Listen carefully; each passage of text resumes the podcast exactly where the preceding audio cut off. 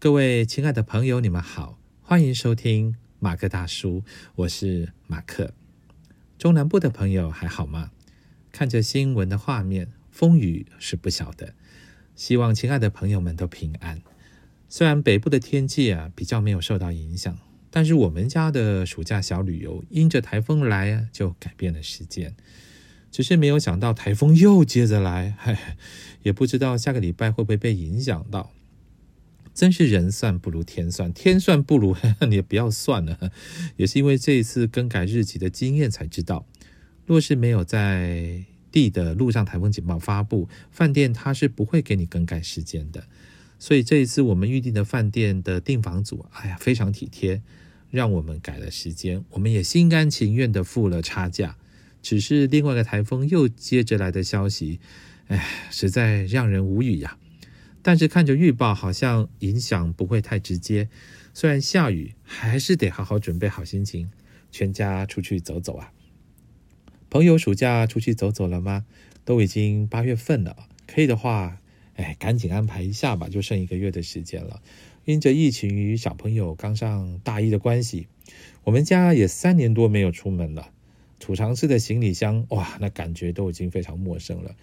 我也是很久没有在大浴缸里面泡澡，因为我住的地方啊是没有浴缸的，而且啊，我要是能完全在里面泡澡的浴缸，通常 需要比较大，我想只有饭店才有办法啊，所以瘦一点还是比较好啦。啊，小北百货买一个泡澡盆就可以用了。那种澡盆，我坐进去再出来，嘿 嘿水就剩一半了。救命！哎，我又离题了。好，今天要跟大家谈的是让中年大叔开心的八件事之二——写字。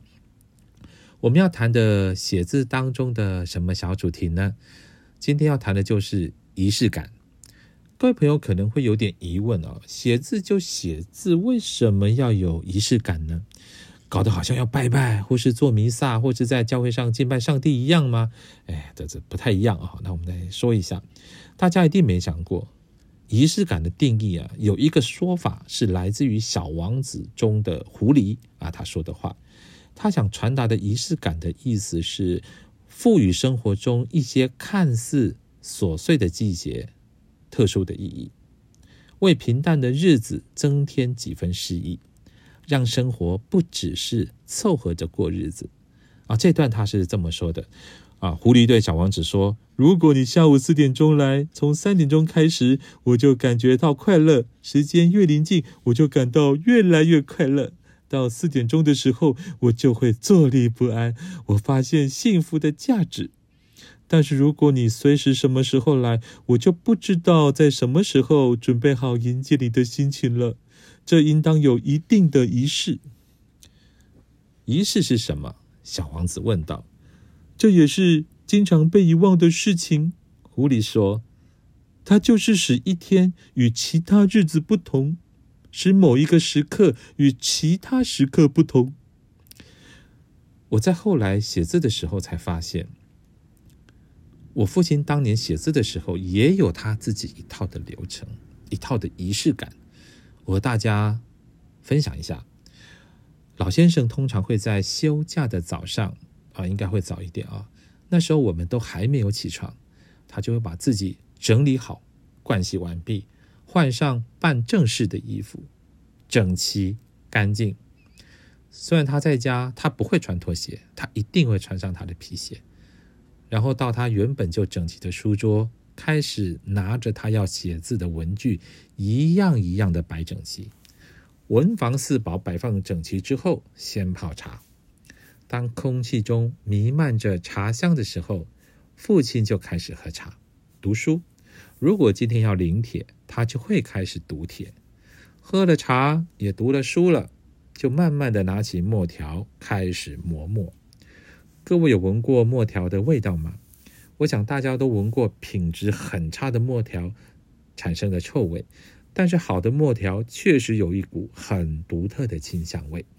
父亲就边磨墨边暖手，磨好墨了，就会把宣纸缓缓的打开，拿着纸阵，从中间将纸慢慢的铺平在他那一张大书桌上。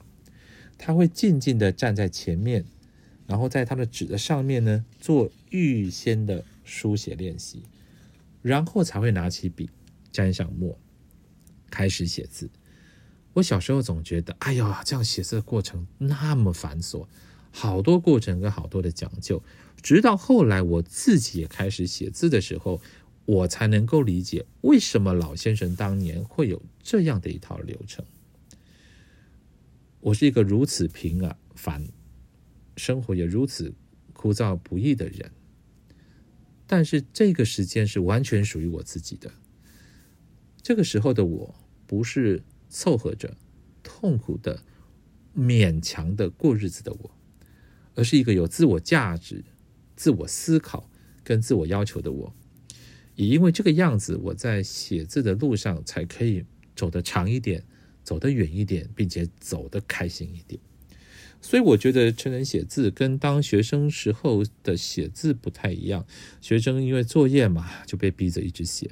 但当我们是为着一个目标、一个理想开始在学习的时候，我们就会异于以前的方法来让自己学得开心。而且我认为仪式感是一个非常好的帮助。朋友，你们可能会问：啊，写毛笔本来就这么多的准备过程跟收尾过程，可是我写硬笔，诶，简单很多啊，就拿个笔来写就好啦。那有什么仪式感可以做？我必须告诉你，当然有，而且一样非常丰富好玩。以我来讲，好了吧。啊，简单的说，我就会给自己一个舒适的写字环境。当然，这个没有办法跟别人比了。我认识一位书友，他的书房就是在他的大别墅的顶楼，哇，装潢的典雅、高贵、气派。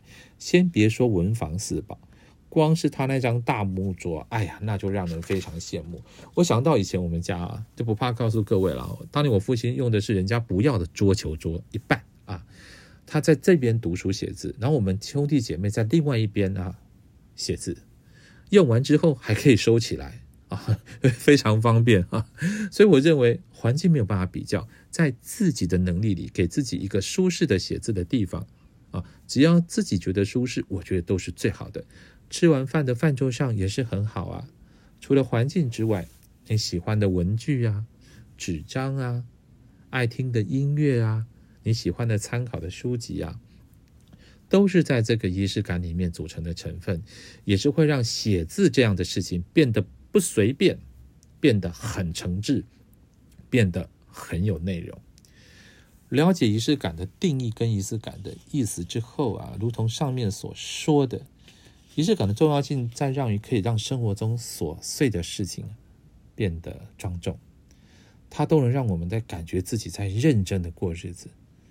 啊，透过建立一个个人小小的仪式感，多些时间跟自己相处，能沉淀我们那种繁杂的那种感受，而且产生一种安定感。对于生活也会多了一层的归属感，同时对生活有点期待，更积极，因为你开始想写字嘛，想读书嘛。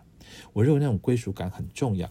我以前常在白天职场的生活里觉得很沮丧，这个沮丧让我下班后的生活很受影响。你很难找到一种归属，因为我们没有沉淀，没有思考。是写字让我开始沉淀与思考的，我开始找到一种很实在的归属感，而且还生活工作的奋际也慢慢能理解。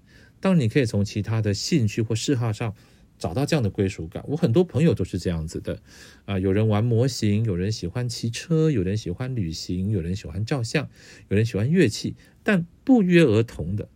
这些朋友们都有他自己的仪式感。我的朋友们，你们有你们在喜欢事情上面的仪式感吗？欢迎我分享。你或许会问，我在做家事的时候，这么多的家事之前会有仪式感吗？